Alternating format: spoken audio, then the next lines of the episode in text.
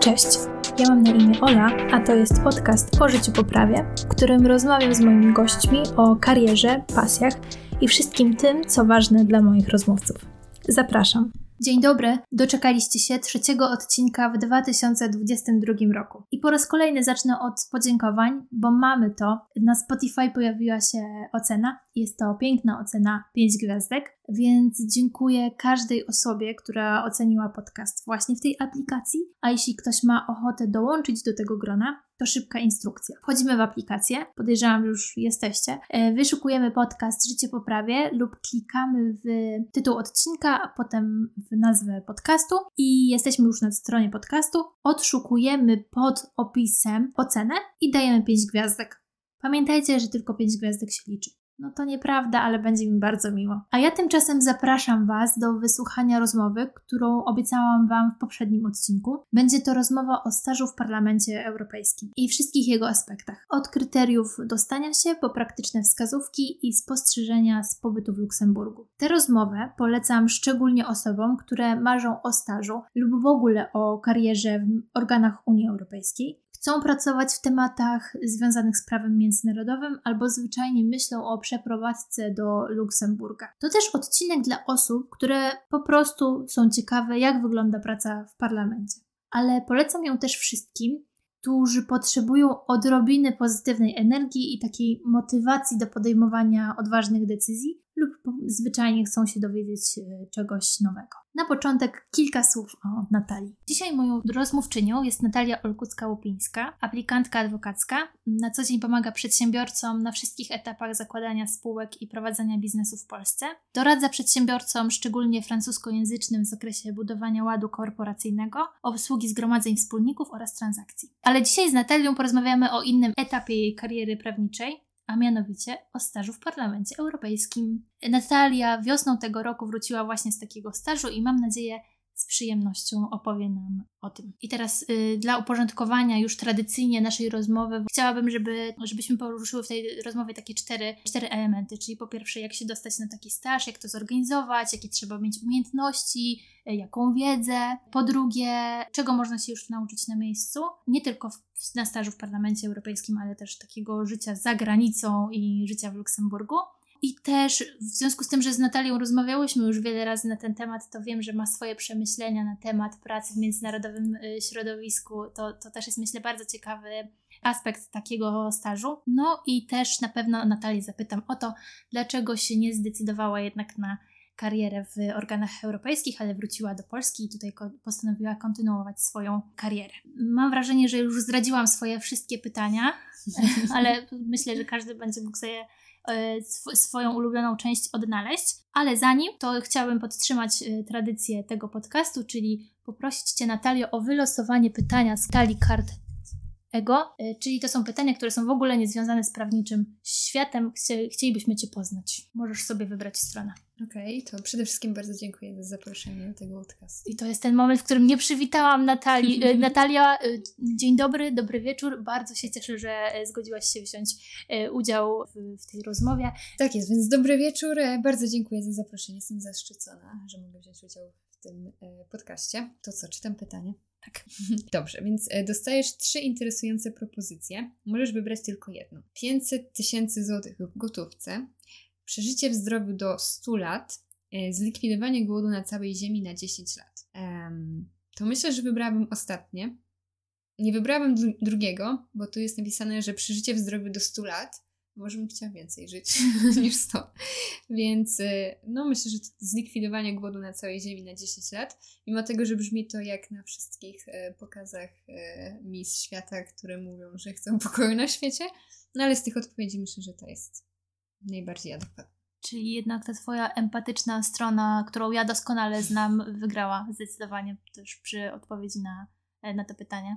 Tak, no Myślę, że tak. Jeżeli tak widzisz tę, tę moją stronę, to, to, to tak. Dobrze. To już wiemy, że Natalia jest empatyczną osobą, więc możemy wracać do, do parlamentu. Może nam się ujawni jeszcze ta cecha e, za chwilę. No to e, Natalia, po pierwsze, skąd pomysł na staż w Parlamencie Europejskim? Czy to bardziej zainteresowanie prawem międzynarodowym, czy może chęć poznania wielkiego świata? Jak to wyglądało w Twoim przypadku? Czy ja od początku, od początku, znaczy już na studiach i zaraz po studiach chciałam jechać e, gdzieś za granicę na staż, już taki bardziej do pracy, niż e, staż taki w ramach Erasmusa. Trochę pewnie też dlatego, że żałowałam, że na tego Erasmusa nie pojechałam, ale, ale gdzieś chciałam tę, mm, sprawdzić tą wizję za granicą takiej pracy już zarobkowej też. No a do instytucji Unii też od początku gdzieś o tym myślałam, ogólnie o prawie właśnie europejskim. I akurat parlament jest dobry pod tym kątem, że znając dwa języki, angielski, francuski, no można się w obu, obu rozwijać. Dlatego celowałam właśnie w tej instytucje Unii, no bo jednak gdybym pojechała do pracy na przykład stricte do Francji, no to raczej musiałabym przede wszystkim mówić po francusku, nie wiem, we Włoszech po angielsku, dlatego w takiej instytucji Unii można mm, rozwijać kompetencje w obu językach. Ale czy Twoim planem na karierę było tak e, zostanie w, w tych organach mm, europejskich, czy po prostu chęć bardziej spróbowania? Myślę, że może gdybym była sama, to bym została tam dłużej i albo do pracy już takiej stałej, albo po prostu przedłużyła ten staż. No ale ponieważ tutaj szykował mi się ślub, więc e, nie przedłużałam tego stażu, tylko zostałam tyle, ile tego stażu było wyznaczonego. Okej. Okay. To teraz może zaczniemy gdyby po kolei, tak jak to chronologicznie się wydarza, czyli co trzeba zrobić, żeby na taki staż się dostać. I tutaj chodzi mi mm, o kompleksową drogę, to znaczy po pierwsze chodzi mi o formalności, po drugie o takie przygotowanie bardzo praktyczne, jeśli chodzi o sam e, wyjazd, ale też o takie rzeczy, nie wiem, bo czytałam, że trzeba na przykład mieć rekomendacje, czyli mm, tak na dobrą sprawę chodzi mi też o takie doświadczenie czy umiejętności, które trzeba wcześniej zdobyć, żeby na taki staż w ogóle e, się wybierać. Znaczy tak, e, od początku, bo jest kilka różnych rodzajów e, staży. Ja akurat byłam na Schumann Traineeship. To jest staż skierowany do osób, które już skończyły studia, czyli mają tytuł magistra i mogą się o taki staż pewnie dla tych, którzy też szukają swojej pierwszej pracy. Tak było w przypadku wielu moich kolegów e, z tego stażu, e, no bądź pierwszej jakiejś takiej e, no, swojej drogi zawodowej. I ja wybrałam ten staż, bo zobaczyłam tak naprawdę, śledziłam na Instagramie taki profil EU Careers i po prostu zobaczyłam, że jest otwarta aplikacja no i złożyłam wszystkie wymagane dokumenty. I w tej karcie aplikacyjnej akurat nie było, nie trzeba było spełniać jakichś rekomendacji, nie, nie trzeba było uzyskiwać rekomendacji od kogoś specjalnie, żeby ktoś mhm. specjalnie napisał nam te rekomendacje, ale trzeba było złożyć CV i list motywacyjny. I potem dowiedziałam się już będąc na stażu, że w zasadzie ten list motywacyjny to jest najważniejsza rzecz. Że osoby, które składają aplikację z samym CV, to od razu są w zasadzie odrzucane. No i w dużej mierze decyduje mm, ten list motywacyjny. E, no. A zdradziłabyś, co, co napisałaś w swoim liście motywacyjnym? Pamiętasz w ogóle? A szczerze mówiąc, nie pamiętam, bo ja miałam mm, listy motywacyjne przygotowane już też i do pracy, i, i po prostu to była jakaś kompilacja tych, tych listów motywacyjnych, ale pamiętam, że podeszłam do tego mimo wszystko bardzo luźno że no dobrze, złożę nie, nie wiem, poświęciłam może na to jeden wieczór. Nie rozwlekałam się na tym listem motywacyjnym, no tak skleiłam z tego, co już miałam i po prostu wysłałam, ale no ten list motywacyjny jest e, ważną częścią tej karty aplikacyjnej. CV wiadomo, no i przede wszystkim języki. Muszą być dwa języki. W zasadzie teoretycznie można jechać, no wiadomo, z polskim od nas i z angielskim, ale jeżeli ktoś myśli o stażu w dziale prawnym, to ten francuski jest jednak bardzo ważny. Teoretycznie w tej karcie aplikacyjnej było napisane, że tam francuski, żeby można było się komunikować, czyli on teoretycznie nie musiał być na dużym, na wysokim poziomie, ale ostatecznie okazało się, że gdybym ja nie miała francuskiego na wysokim poziomie, to no byłoby mi bardzo ciężko, bo wszystko było po francusku. Ogólnie mój dział w zasadzie pracował tylko po francusku. To wynika z tego, że przede wszystkim sąd i trybunał pracuje po francusku i tak się utarło i akurat te działy prawne pracują po francusku. Jeżeli ktoś myśli o innych działach, jakichś tłumaczeniach IT, nie wiem, HR-owych, no to, to z angielskim na spokojnie może jechać. Mhm. Natomiast działy prawne francuski. Okej, okay, to jeszcze y, nie, nie, jestem pewna, czy o tym wspomniałyśmy na początku, więc może doprecyzujemy teraz, e, że ty byłaś na stażu w Parlamencie Europejskim w dziale prawnym nieruchomości. To było w Luksemburgu. Tak, i to ogólnie wygląda tak, że tam jest kilka tych e, departamentów A, B, C. A zajmuje się na przykład kwestiami legislacyjnymi, B jakimiś e, kwestiami międzynarodowymi, a C to są obsługi parlamentu. I w ramach tego C są różne działy, właśnie nieruchomości. Ten polegał na tym, że parlament na przykład kupuje bądź wynajmuje nieruchomości pod swoje, pod swoje biura, bądź jak ja byłam, to dużym projektem było przygotowywanie muzeów Europa Experience, które, które już jest w Brukseli, ale w każdej stolicy kraju Unii Europejskiej będzie takie muzeum. I no i przede wszystkim trzeba było przygotować różne przetargi, umowy na wynajem bądź zakup takich nieruchomości i tym się zajmował mój dział. No ale inne działy, na przykład koleżanka obok w biurze pracowała w dziale, który dotyczył takiego HR-u, czyli wszystkie sprawy pracownicze po prostu parlamentu. No też jest dział finansowy, więc TC zajmują się po prostu problemami prawnymi stricte parlamentu. Mhm. Co jest koniec końców najlepsze, no bo to jest takie prawo, prawo. Bo wiadomo, legislacja to jest trochę co innego, jakieś sprawy międzynarodowe to jest też co innego, a to było prawo, no tylko nie tak jak my obsługujemy na przykład klientów tutaj, czy to spółki, czy osoby fizyczne, tylko tam po prostu takim klientem był parlament. A czy to jest tak, że mm, aplikuje się do konkretnego działu? Czy ogólnie na staż do organów Unii Europejskiej, czy do Parlamentu Europejskiego, czy, czy musisz jakby wiedzieć w ogóle, co chciałabyś już e, robić, w sensie inaczej. Wiedzieć to pewnie dobrze byłoby wiedzieć, ale gdyby znać tą strukturę organizacyjną e, parlamentu. Myślę, że warto znać strukturę organizacyjną, bo tak, bo składa się aplikację do konkretnego działu. Chyba można dwa bądź, dwa bądź trzy wybrać.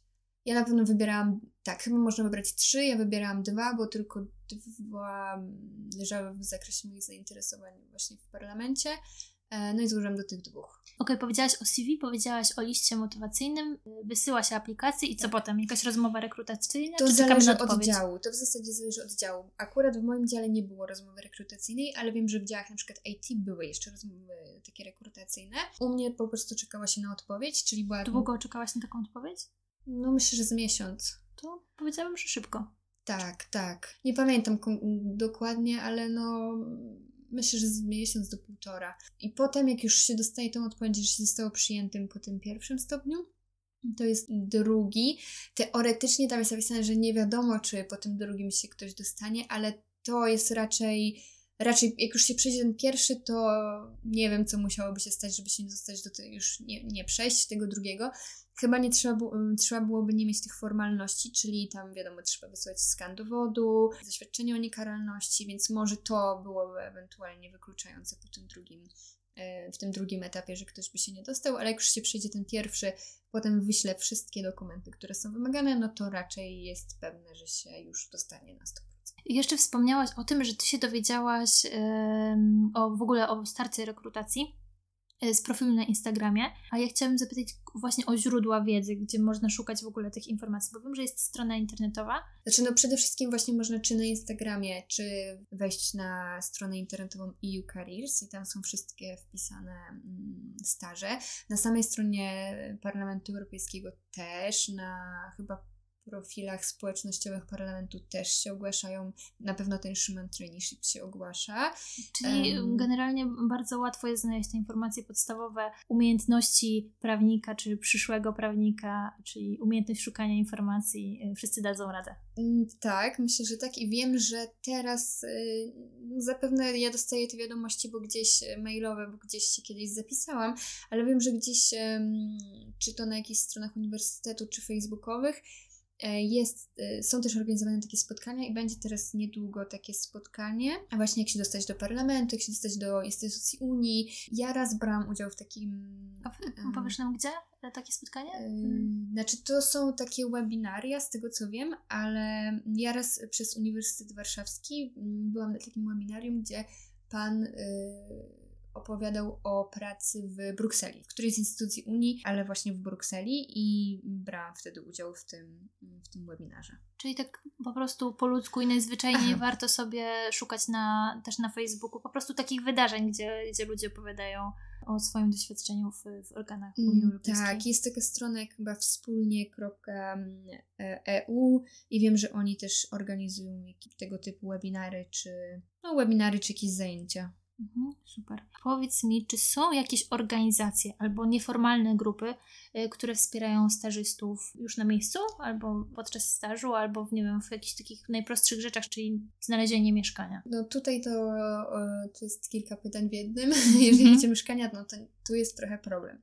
Teoretycznie parlament ma taką listę. Nie wiem, jak to jest w Brukseli, ale w Luksemburgu e, no, nie jest tak łatwo z mieszkaniem, bo to jest dosyć małe państwo więc te mieszkania szybko się, e, się rozchodzą. I oni mają jakąś listę takich powiedzmy hostów, którzy wynajmują mieszkania mm, stażystom, ale one się rozchodzą w 5 minut. I jak się rozejdą, no to trzeba sobie szukać samemu. I oni w ogóle nie zapewniają mieszkania, więc to jest najtrudniejszy taki etap do, do przejścia. Później, jak już się przyjedzie, to tak, jest się wprowadzanym przez um, osobę, która się zajmuje w ogóle HR-em i rekrutowaniem pracowników, a następnie są wybierane władze, z samorządu stażystów i oni do nich można przyjść z każdym problemem. Oprócz tego są oczywiście opiekunowie. Znaczy ja akurat nie miałam opiekuna stażu, ale wiem, że niektóre działy miały i opiekuna stażu i szefa. Ja miałam po prostu szefa. Ale no, z nim też można było załatwić różnego rodzaju sprawy, no i samorząd, który, który też pomagał i organizował przede wszystkim wszystkie wydarzenia dla stażystów, jakieś imprezy Miałam zadać to pytanie chwilę później, ale chyba teraz już zadam. Czyli rozumiem, że to grono stażystów mm, Parlamentu Europejskiego jest bardzo chętne do integracji. Zdecydowanie. Akurat no, my mieliśmy teraz to inaczej pewnie jest, jest dużo lepiej, no bo trzeba pamiętać, że ja byłam jeszcze w fazie COVID-u. No już nie takiego mocnego, ale no jednak w fazie COVID-u, więc no, ta integracja nie była taka, taka łatwa, ale no, były organizowane wydarzenia raz w tygodniu Shamrock Bar w centrum miasta. W Shamrocku w czwartek, a już jak, bo w ogóle praca tam wygląda tak, e, że pracuje się trzy tygodnie e, w piątki do 13.45 i raz w tygodniu normalnie do 18.00, więc szczególnie jak były krótkie piątki, no to czwartek w Shamrocku to każdy był mile widziany. O, bardzo płynnie wracamy na ziemię i do tego jak, e, jak staż w ogóle był zorganizowany, to już wiemy mniej więcej godziny, ale jeszcze bym cofnęła się o kroczek i zapytała, ile ten staż w ogóle trwa. Jak wygląda pierwszy dzień, jak to jest zorganizowane, do kogo się trzeba udać, jak jestem taką zagubioną studentką albo osobą tuż po studiach i po prostu co mam zrobić, gdzie mam pójść? To ja dostałam po prostu wiadomość, e, o której godzinie mam przyjść na przystanek tramwajowy, który był od razu przed wejściem do parlamentu. Tak, e, i przyszła po mnie właśnie pani, która jest jakąś dyrektorką na przystanek. na przystanek. Zabrała mnie z tego przystanku, dała mi tam, pomogła mi załatwić tą akredytację, żeby wejść do budynku. No i pokazała mi moje biuro, potem przeprowadziła mm, akurat mojego szefa wtedy nie było, bo ja przyjechałam w ogóle miesiąc później. Bo ogólnie te staże wyglądają tak, że trwają od października do końca lutego, 5 miesięcy, i potem kolejny trwa od marca do tam chyba końca lipca. Sierpień jest zawsze, sierpień, wrzesień chyba nie ma stażystów. I ja zaczęłam od listopada, bo tutaj miałam egzamin jeszcze na aplikację w październiku. Nie wiedziałam, czy on będzie koniec końców stacjonarnie, czy on będzie online, więc pojechałam od listopada. Mojego szefa nie było, bo oni też mieli długą, długą przerwę na ten 1 listopada. I wprowadziła mnie właśnie ta pani od HR-u. Przyprowadziła jakąś dziewczynę po prostu z mojego, z mojego działu. I to było bardzo fajne, bo za chwilę, ja nie znałam jeszcze stażystów, bo oni się już w zasadzie znali, no bo na samym początku są organizowane wszystkie wydarzenia integracyjne. Ja trochę to ominęłam, nie było mnie na tym, ale ta dziewczyna mnie zaraz zaprosiła, żebyśmy poszły razem na obiad, więc bardzo szybko chciała, żebym po prostu też była częścią, częścią zespołu. E, natomiast jeszcze jak mnie nie było, to też dostałam mm, w październiku wszystkie, dostęp do wszystkich takich, oni prowadzili takie na żywo webinary, w którym opowiadali wszystko wszystko, o wszystkim i wszystko. Odpowiadali na wszystkie pytania, od tego, co będzie, jak ktoś będzie chory, jak się żyje w danym mieście, więc to były takie dwu, trzy godziny, czasami całodniowe spotkania. Co się dzieje, jak ktoś jest chory? Pewnie też to zależy od systemu, w jakim pracował. No, mówię, ja pracowałam w systemie covidowym, więc dużo było pracy zdalnej po prostu był zdalnie w domu. Nie, nie miałam sytuacji, że byłam chora. myślę, że gdybym była chora, poszłabym do lekarza po jakieś, jakieś zwolnienie i wtedy się przedstawiało to zwolnienie tak jak normalnie normalnie w pracy. Ale jeszcze wracając do czasu trwania tego stażu, to on trwa 5 miesięcy, ale można go, jak się uda komuś porozmawiać z szefem, to jest szansa, żeby go przedłużyć o miesiąc, a maksymalnie do 3 miesięcy. Więc nawet 8 miesięcy można być na stażu. A jak oceniasz szanse na to, żeby zostać po stażu pracownikiem? Są bardzo duże szanse, żeby zostać pracownikiem. To znaczy, ogólnie wiem, że zdarzały się sytuacje, że ktoś po prostu po dobrej pracy mm, dostawał od razu propozycję od szefa działu. Jeżeli było zapotrzebowanie w danym dziale, to były takie sytuacje. Wiem to z tego, że też sporo osób się burzyło, bo żeby w ogóle dostać się do instytucji, to trzeba przejść bardzo trudne testy. A mhm. wiem, że niektórym się udawało po prostu z tego stażu, no bo pokazali się jako do, dobrzy pracownicy jak ja tam byłam, to już trochę próbowali to ukró ukrócić, że mimo wszystko trzeba było zdawać te testy. Mhm. Więc, e, ale oni bardzo pomagają, w, jak już tam się jest, to bardzo pomagają, żeby te testy zdać. Są y, zajęcia, jak e, dobrze napisać tą całą aplikację, potem jak dobrze napisać te testy, jakie książki, jakie zajęcia. Pierwsza edycja była tego konkursu, jak ja byłam na tym stażu, że była możliwość zdania takiego wewnętrznego testu, żeby się dostać po prostu na. Mm, wybierali, nie wiem, dosłownie parę osób, e, ale do pracy, żeby się tam dostać, to po tym konkursie, kto miał najwięcej punktów, to się dostawał. A pytania były po prostu na przykład o instytucje, że nie było tych trudnych pytań, bo ten test taki główny składa się z na przykład EPSO test, tak się nazywa, on się składa na przykład z zadań matematycznych, że mimo wszystko jak chcę iść do działu prawnego, to muszę zdawać jakieś testy matematyczne, trochę tak jak do dużych korporacji i one nie są proste te testy, no a ten wewnętrzny test pozwalał trochę na obejście tej, tej sytuacji. Mhm. A jakie to staje się zadanie jako stażysta? No bo ty byłaś już po studiach na stażu, e, więc powiedzmy przekładając na polskie realia, jeżeli ma się doświadczenie jakieś, to, to po studiach dostaje się powiedzmy już jakieś zadania konkretne powiedzmy w kancelariach. W sensie nie ma opcji raczej, raczej to mówię, e, że nie parzy się kawy, tylko no, jeśli ma się jakieś doświadczenie, to faktycznie się dostaje merytoryczne zadania, Obstawiam, że też nie ściąga się ludzi z całej Europy po to, żeby robić jakieś proste rzeczy, więc jak to jest? Jaka jest prawda? Czy tak, kawy na pewno się nie robi. Chyba, że sobie. szef szefów szefów robi sobie kawę sam, więc, e, więc e, na pewno nie. No zadania są bardzo różne. To zależy od, od wiadomo, działu, od szefa. Ja miałam od, na przykład odpowiadania na listy dotyczące przetargów na te nieruchomości. Um, też pomagałam moim kolegom i koleżankom z działu w przygotowywaniu takiej uniwersalnej umowy na wynajem nieruchomości w, w dla, dla, dla parlamentu, e, więc tych zadań jest bardzo dużo. Po jakieś researche wiadomo, też, też prawnicze, po jakieś notatki z rozpraw przed sądem czy przed SUE. Powiedz mi, czy wypatrujesz owoców swoich zadań?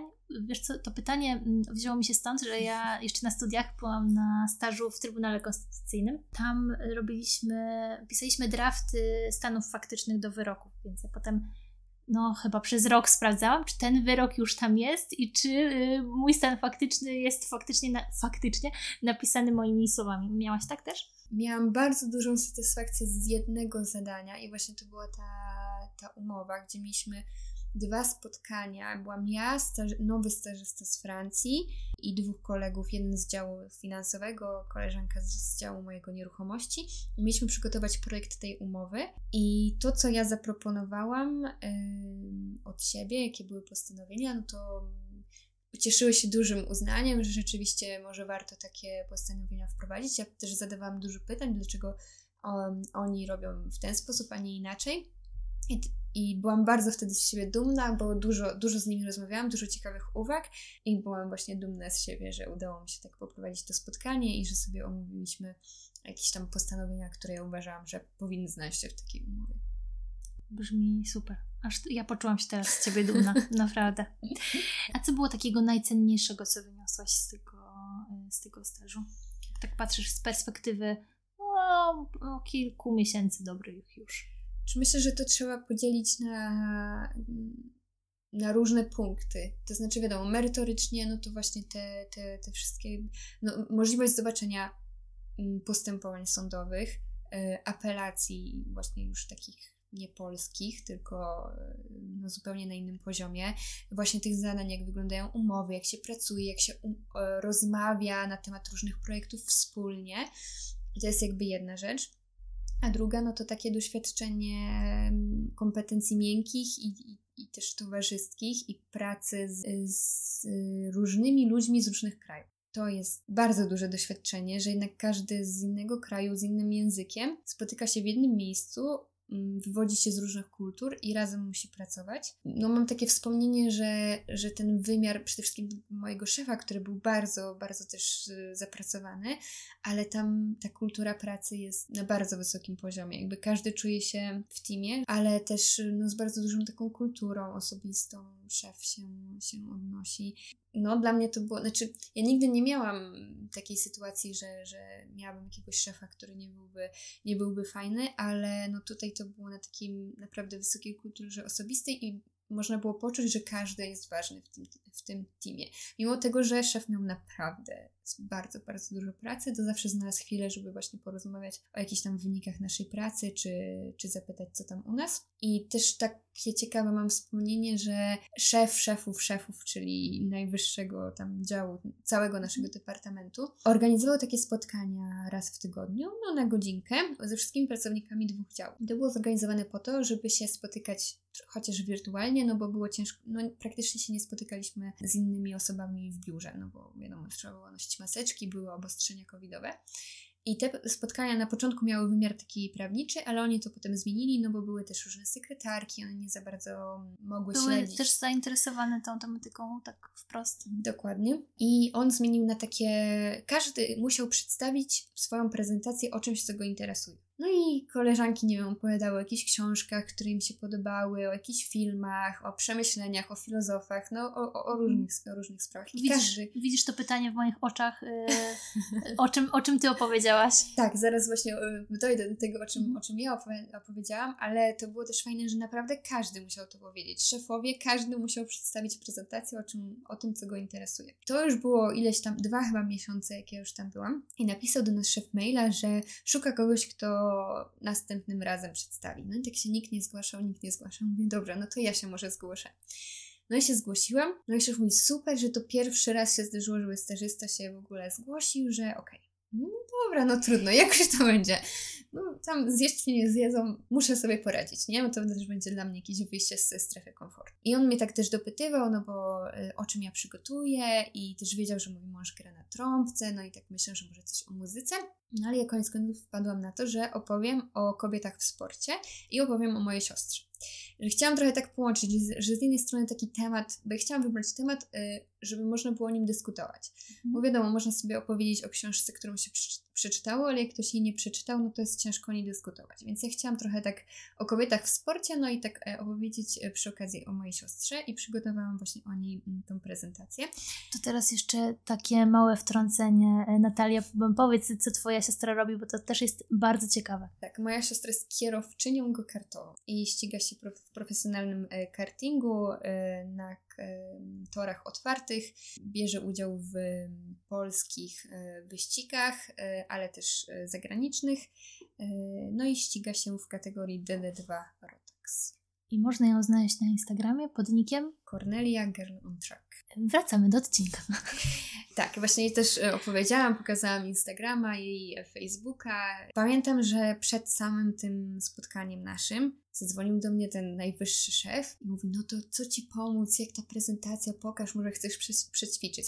I to było dla mnie takie, wow, jak to, że on ma naprawdę tyle na głowie, bo to już był taki szef szefów wszystkich, a miał czas, żeby do jakiejś stażystki zadzwonić, zapytać, e, jak sobie radzi, że sobie tam poradzi, czy, czy wesprzeć. I to było dla mnie naprawdę szokujące. To było super. Ja się czułam bardzo, czułam to wsparcie, ale czułam się taka, no właśnie, doceniona i to, że jestem w tym teamie i, i, i to, to, to jest jedno z moich takich lepszych wspomnień z tego stażu. Mam nadzieję, że tego podcastu słuchają jacyś szefowie i sobie wezmą tę historię e, do serca, bo faktycznie takie wsparcie i takie zainteresowanie szefa to jest coś, co się bardzo docenia na co dzień. Od pytania takiego, o jak się masz, jak, jak minął weekend, takiego luźnego, ale to szczególnie w momentach, w którym ma się jakieś zadanie, czy to jest super trudne zadanie, czy to jest zadanie, z którym wiemy, że sobie poradzimy, to takie zapytanie, czy czegoś potrzebujesz, to jest faktycznie coś, co, co warto sobie wziąć do serca i mam nadzieję, że jak my kiedyś będziemy szefami, szefowymi, to będziemy, e, będziemy też o tym pamiętać. Tak, ja na pewno dużo wyniosę z takiego e, właśnie bycia szefem, ale ułożenia jakichś relacji w pracy z tego stażu. Mój szef był fajny, ale właśnie szefowa drugiego działu mojej koleżanki to, to w ogóle była wyjątkowa osoba. Nie dość, że mówiła w, w, w siedmiu językach, to tak się interesowała właśnie swoimi stażystami, że kiedy to nawet nie była taka stażystka z tego Schumann Traineeship, tylko stażystka, która przyjechała ze Szwajcarii, bo w Szwajcarii muszą w szkole, w liceum robić staże różne pracy po prostu. Przyjechała na miesiąc czy dwa i zachorowała na COVID. Mhm. I ta właśnie szefowa sama do niej przyjeżdżała z zakupami. Robiła jej zakupy, e, żeby właśnie ona e, jakoś tam sobie poradziła i, i z lekami i właśnie była bardzo zainteresowana. I, I widziałam, jak wieczorami poświęca im czas, siedziała z nimi, tłumaczyła, więc też naprawdę wyjątkowa osoba. Dobrze, to teraz jesteśmy już w miejscu, w którym myślimy wszyscy, że Parlament Europejski to jest miejsce, które przyciąga e, wspaniałych, wyjątkowych ludzi, e, specjalistów na najwyższym e, poziomie i ludzi z wysoką kulturą osobistą i gołębim sercem. Czy wszyscy tacy są? I czy to jest prawidłowy obraz? Czy może środowisko, inaczej, czy może praca w środowisku międzynarodowym ma też jakieś minusy? Pewnie nie wszyscy tacy są. Ja się nie spotkałam z żadną sytuacją, która byłaby niefajna. Bardziej z sytuacją takiego powielania uprzedzeń kulturowych. A zwróciłam na to uwagę z tego powodu, że też koleżanki e, postanowiły zorganizować taką, taki workshop, na którym rozmawialiśmy o tym, e, o tej wielokulturowości i o takich stereotypach kulturowych. One same to zaproponowały, e, same stworzyły projekt, same stworzyły prezentację dla stażystów. I przepraszam, że Ci teraz przerwę, ten bardzo ciekawy wątek, ale czy to jest tak, że stażyści mogą sobie wyjść z taką dosyć dużą inicjatywą dodatkowo i czy to się często dzieje? Bo to też jest bardzo ciekawe, że jak ktoś czuje taką potrzebę jeszcze więcej wyciągnięcia z takiego stażu, to, e, to wydaje mi się, że to może być interesujące. Czy myślę, że na pewno można wychodzić z inicjatywami? Tak jak mówię, ja też się zgłosiłam, że zrobię coś jakby ponad, czy coś, co nie było mi kazane do, do, do zrobienia, ale one mi właśnie opowiadały, że same zaproponowały, że chciałyby zrobić taki projekt, no bo tam na studiach robiły jakieś tam rzeczy i by chciały stworzyć dla innych stażystów, więc dla stażystów można było naprawdę proponować wiele inicjatyw, czy na przykład my, kolega zaproponował pierwszy raz, żeby zrobić e, taką książkę, jak się robi w Stanach, ze zdjęciami ze stażu. A ja z mhm. kolei też pamiętam, z nimi rozmawiałam, zaproponowałam, żebyśmy sobie zrobili wspólne też zdjęcia bo w tego nie było w, plan w planie. Koleżanka projektowała całą tą książkę, więc nie było problemu, żeby wychodzić z takimi inicjatywami.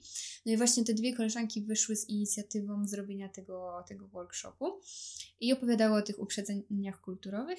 I zaraz po tych zajęciach, jakoś dwa dni później, była taka sytuacja, że siedzieliśmy na stołówce i do koleżanki podeszli mm, koledzy z działu nie wiem, o, już nie pamiętam o czym była ta rozmowa, ale uderzyło mnie to, w ogóle wszystkich nas, którzy tam siedzieli, że oni powiedzieli, o, masz, nie wiem, takie długie czarne włosy, jesteś tam, nie wiem, z Brazylii, czy coś takiego. I to było takie, widać, że koleżanka się tak zmieszała, że bardzo ją też ocenili po prostu po tym jej wyglądzie, skąd ona jest, a to w ogóle nie była prawda.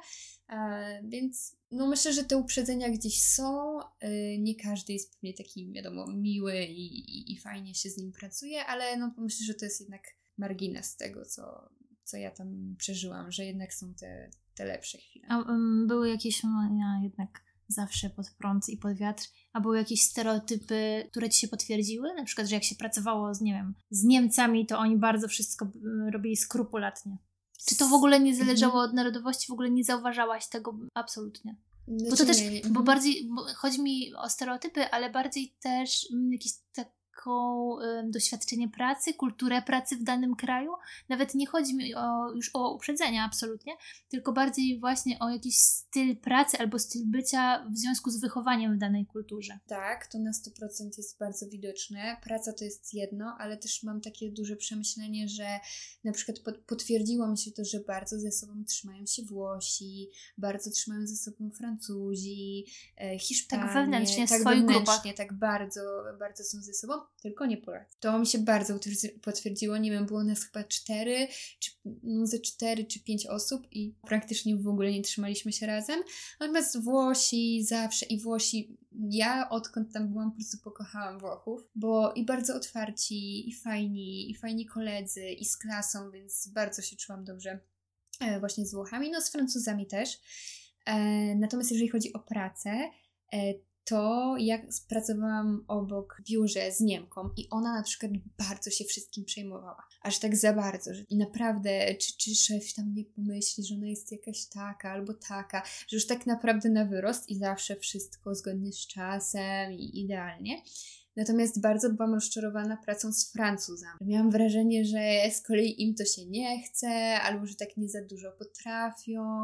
W sensie miałam takie nie wiem, wrażenie, że my, nie wiem jak z innymi studiami, ale że po prawie dużo więcej potrafimy i umiemy niż Francuzi. To mi się w paru przykładach potwierdziło. I też widziałam, że Polacy też się bardzo starają pracy, że mają takie ambitne cele bardzo, że to są ludzie, którzy dopiero skończyli studia, a już coś tam pracowali, że już mają taki obrany plan, realizują go. Wiem, że jedna koleżanka właśnie z Polski zdała te, te testy, dostała pracę tam właśnie w, w parlamencie, w swoim dziale, więc to są, no zauważam, że to są ludzie, którzy już mają jakiś plan na, na przyszłość, a na przykład właśnie te koleżanki e, z Włoch, e, to były ich pierwsze jakieś staże, pierwsze prace, a były też starsze ode mnie parę lat i tak opowiadały, że mają problem z znalezieniem pracy we Włoszech. I właśnie tu chciałam nawiązać, że też to było duże dla mnie doświadczenie zobaczyć młodych ludzi z różnych krajów europejskich, z jakimi problemami się mierzą. I okazuje się, że mierzą się pewnie z podobnymi albo nawet gorszymi niż młodzi ludzie w Polsce,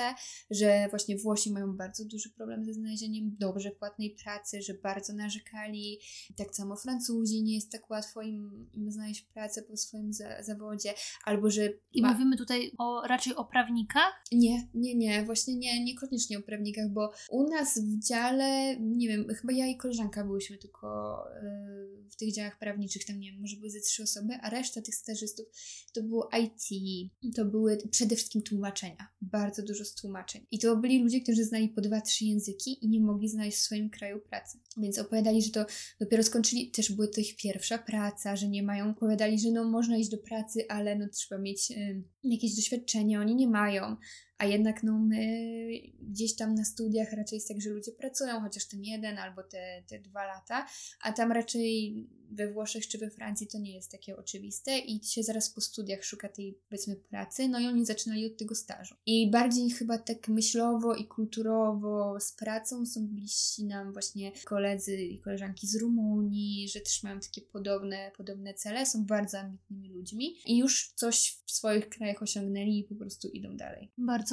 bardzo to jest ciekawe i to mnie, to mnie zaskoczyło. To, było, to jest rzecz, która, która faktycznie mnie zaskoczyła, bo mam wrażenie, że w Polsce mamy taki obraz ciągle, że, że my musimy gonić, szczególnie Europę Zachodnią, a tu się okazuje, że wcale nie powinniśmy mieć kompleksów. Absolutnie. To ja jeszcze chciałabym poruszyć jeden temat. Byłam ostatnio, miałam y, okazję być na TEDxie, gdzie Joanna Przytakiewicz właśnie mówiła o tym, że nie powinniśmy a propos kompleksów i a propos tematów tabu, że powinniśmy rozmawiać o pieniądzach, więc ja Natalia chcę Cię zapytać o pieniądze właśnie. Czy się dostaje wynagrodzenie y, za staż? Jeśli jak, to ile? Tak, dostaje się wynagrodzenie za staż. To wynagrodzenie nie jest wysokie, bo to jest, nie wiem, 1400 czy 1500 euro. Oprócz tego y, ma się obiad za połowę ceny w parlamencie i to jakby jest y, koniec benefitów. Co na Luksemburg jest małym bardzo stypendium. Właśnie chciałam Cię zapytać, czy, czy da się utrzymać tamte 3-6 miesięcy y, w Luksemburgu za, za tę kwotę? Tak, ogólnie da się utrzymać. Myślę, że da się utrzymać też zależy od tego, jakie mieszkanie się znajdzie. Co się chce, czy się chce żyć od tam powiedzmy pierwszego do pierwszego, czy chce się jeszcze żyć za to i odłożyć sobie te pieniądze, czy no jednak chce się tak żyć, że jednak będzie potrzebnych albo ze swoich oszczędności, albo nie wiem, pożyczania od rodziców i tak dalej, więc no, no to trzeba sobie jakby gdzieś tam wkalkulować, ale jest możliwość utrzymania się z tych pieniędzy. Wiadomo, bez luksusów, ale starczają te pieniądze. No i tutaj znowu bardzo płynnie przechodzimy do tematu w ogóle życia w Luksemburgu i moje pierwsze pytanie jest takie, czy Ci się podobało, tak ogólnie? Ogólnie tak, ogólnie oczywiście tak. Natomiast yy, nie wiem, czy Luksemburg to jest takie super miejsce do życia. Mhm. Bardzo dużo ludzi myśli o Luksemburgu w ramach takiej, nie wiem, bańki, że tak jest świetnie, ludzie tam walą drzwiami i oknami. Nie dziwię się, no bo ogólnie wynagrodzenia tam są bardzo wysokie. W Luksemburgu się zarabia od 4000 euro w górę. Mhm. Więc to są super wynagrodzenia. Natomiast no, to jest bardzo małe, miasto, małe miasto i małe państwo. Jak się żyje w dużym mieście europejskim, stolicy w Warszawie, no to, no to ciężko się tam mieszka, no bo to jest dużo terenów, terenów takich, no nie wiem, małych miasteczek bardzo. Ogólnie w samym Luksemburgu wszystko się zamyka bardzo wcześnie. No można obejść naprawdę w dwa dni cały ten Luksemburg i zna, znać wszystko, co się tam znajduje. Ogólnie jest piękne miasteczko, ale nie jest nowoczesne. Nie ma biurowców, wielkich, y, drapaczych chmur, wielkiego centrum, jak sobie wyobrażamy, jak centrum Warszawy. No więc pod tym kątem jest ciężko. Ja ogólnie też mieszkałam na granicy, we Francji, na granicy z Luksemburgiem. No i dojeżdżałam codziennie tam. Komunikacja miejska jest bardzo słaba. Korki, które tam są, to ja naprawdę uważam, że w Warszawie nie ma korków. Że, no nie, naprawdę to, co ja tam przeżyłam, jeżeli chodzi o komunikację miejską, to było straszne. Mimo tego, że w Luksemburgu od 2020 roku komunikacja miejska jest darmowa. To jeżdżenie poza Luksemburgiem autem czy autobusem jest bardzo ciężkie. Więc y, no to, to, było, to było dla mnie ciężkie, że musiałam wstawać, nie wiem, o 6 rano i jechać dwie godziny do pracy, bo takie były korki po prostu inaczej się nie dało. No ale to było coś za coś, tak? Więc, więc każdy dokonuje jakiegoś tam wyboru. Bo mieszkania jeszcze wrócę do finansów, w Luksemburgu zaczynają się od około 1000 euro. No, można znaleźć pokoje za 750, ale no, no trzeba tak 800 do 1000 za pokój euro spokojnie liczyć. I to no, te 8 miesięcy temu, więc teraz w sumie mogło to nawet jeszcze jakoś tam skoczyć. Może nie wiem, czy, nie wiem, czy tam jest aż tak wysoka inflacja jak, jak u nas pod tym kątem, ale no, no, no wiadomo, no gdzieś tam na pewno mogło, mogło trochę skoczyć, skoczyć e, do góry, więc fajnie jest tam pojechać na parę miesięcy. Wiem, że dużo ludzi tam po prostu pracuje, mieszka gdzie indziej, ale więcej niż rok w systemie dojeżdżania myślę, że tam się nie da żyć, po prostu tak się, tak się nie da żyć, tam się też pracuje, tam się pracuje 40 godzin jak w Polsce, e, we Francji się pracuje 35, e, no ale mimo tego, no oni pracują, mają godzinną czy półtorej godzinną przerwę w ciągu dnia, ale pracują do 18 czy do 19, więc tego życia tak naprawdę, jeżeli ktoś dojeżdża te, te 20, nawet tylko 20 km do pracy, to, to jest bardzo ciężkie życie. I ja bym go nie zamieniła. Też czytałam taką analizę właśnie w ich gazetach o, o dojazdach z Francji, że czy to się opłaca? Niekoniecznie, bo są większe pieniądze, ale pracuje się więcej niż we Francji te parę godzin. No i tego życia się tak naprawdę nie ma, bo spędza się go po prostu w samochodzie. No dobrze, a poza integracjami jeszcze tymi e, stażystów, jakieś tam życie, zwiedzanie, czy to może być dobra baza wypadowa na przykład, w sensie... Na pewno świetna baza wypadowa latem i wiosną bo ma, y, Luksemburg ma najwięcej szlaków takich e, wspinaczkowo-turystycznych e, tego typu i to na pewno jest super, żeby zwiedzić to latem i bardzo dużo zamków, więc wszystkie zamki można w Luksemburgu odwiedzić. Ja trochę no miałam, byłam na tej straconej pozycji, bo byłam tam zimą, więc no to siłą rzeczy się mniej zwiedza. E, natomiast zwiedziłam też parę zamków na wiosnę w marcu i to no, no super, wiadomo, zobaczyć coś, coś, coś zupełnie innego, więc pod kątem samego zwiedzenia to fajna jest baza wypadowa, żeby sobie na na przykład tydzień przyjechać do Luksemburga i pozwiedzać. To jeszcze pytanie, no ja nie mogę go nie zadać, mhm. o jedzenie. Coś, coś zapamiętałaś z jedzenia? Coś dobrego jadłaś w tym czasie? Oni mają taką tradycyjną potrawę, taką kiełbaskę trochę w takim cieście francuskim, coś takiego. To to jest ich taka luksemburska potrawa. Czy coś specjalnego innego nie, ale wiem czego mi najbardziej brakowało. Na samym początku nie mogłam nigdzie dostać normalnego chleba. Ja mieszkałam no, we Francji, więc musiałam mieć chleb tostowy. Wiadomo jak to...